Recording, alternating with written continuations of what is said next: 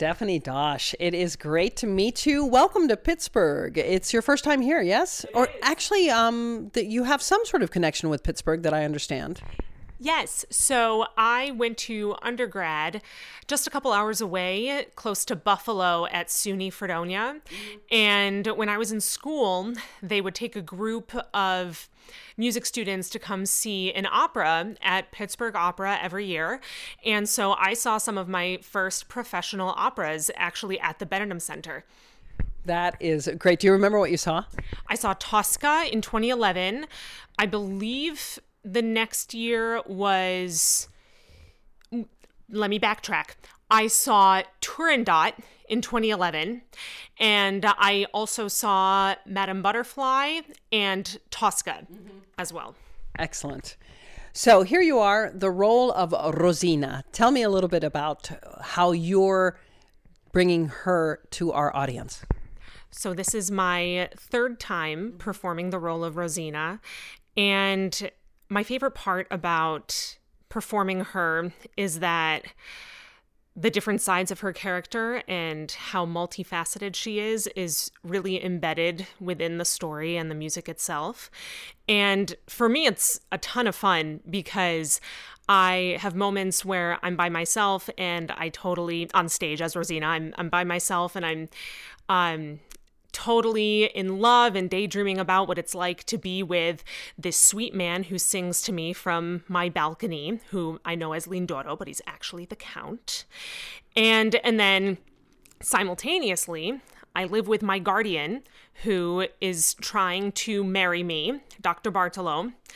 And uh, I don't want that to happen. So I also showcase um, a lot of um, creativity and cleverness and wit because Rosina is a very ambitious character and she is arguably the most intelligent person in the story. And there's there are a lot of opportunities to to showcase that in a fun and sometimes understated sort of way. So it, it's always a challenge, but a really exciting one to portray Rosina. Well, women weren't supposed to be intelligent in that time period. Mm-hmm. Correct. Yeah. Uh, and, and that's what's amazing about portraying a character from an opera that was premiered over 200 years ago. And, and I think that's why The Barber of Seville has continued to stay popular within the operatic canon throughout the last 200 plus years it's never fallen out of practice as being performed so so the fact that Beaumarchais, the playwright, Da Ponte, the librettist, and Rossini, obviously the composer, really decided to showcase this, set it up to to be successful for obviously hundreds of years to come. Mm-hmm. And there's that great duet with Figaro in the first act. Let's talk about that.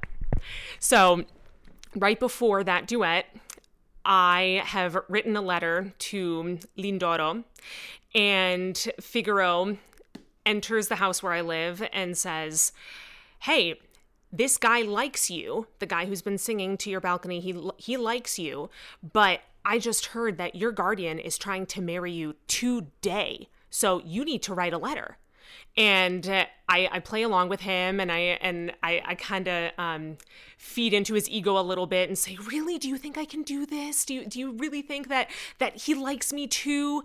Um, uh, oh man, you want me to write a letter? That sounds kind of risky.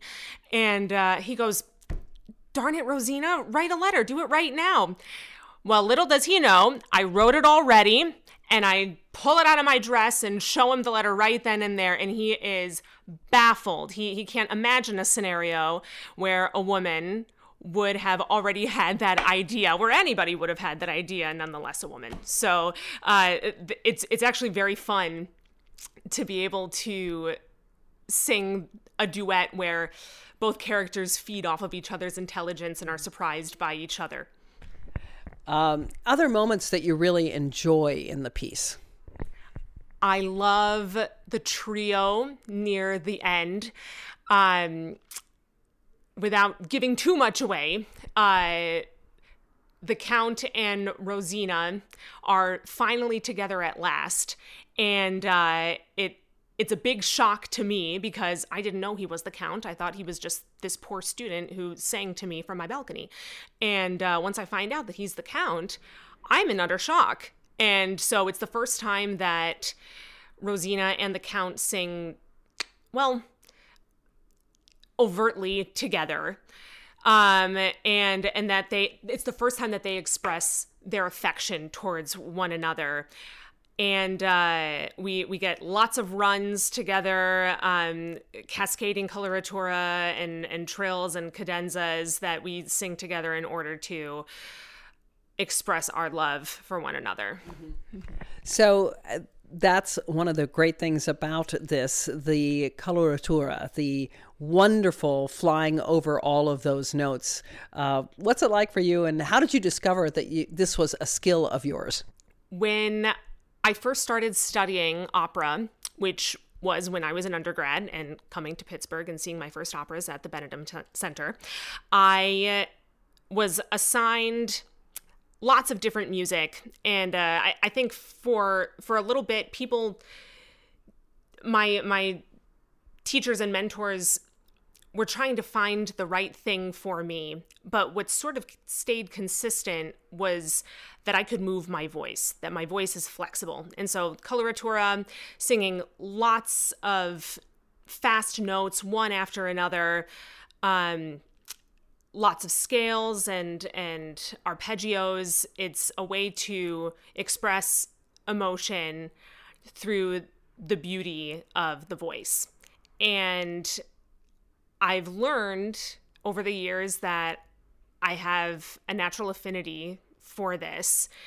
And um, it's grown to be my favorite repertoire to sing because the category is bel canto, beautiful singing. It's all about the voice showcasing the emotions, um, less of a emphasis on the orchestra telling the story by itself, but really the orchestra and the voice working together so that the singer can tell the story with their own individual instrument. And so that is what is really really exciting about bel canto is that each singer is able to take a role and adjust it for their own voice to showcase their own instrument. It's kind of like a um, a puzzle, you know. Every time I, I am cast in a role like this, I take the score and I I look at it and I say, okay, what can I do here to to express what I'm feeling?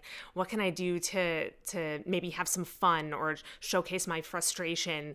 Um, and sometimes I'm inspired by listening to other recordings, and sometimes I just come up with it on my own. So it really kind of exercises creativity that I may not have the chance to utilize in other genres of opera.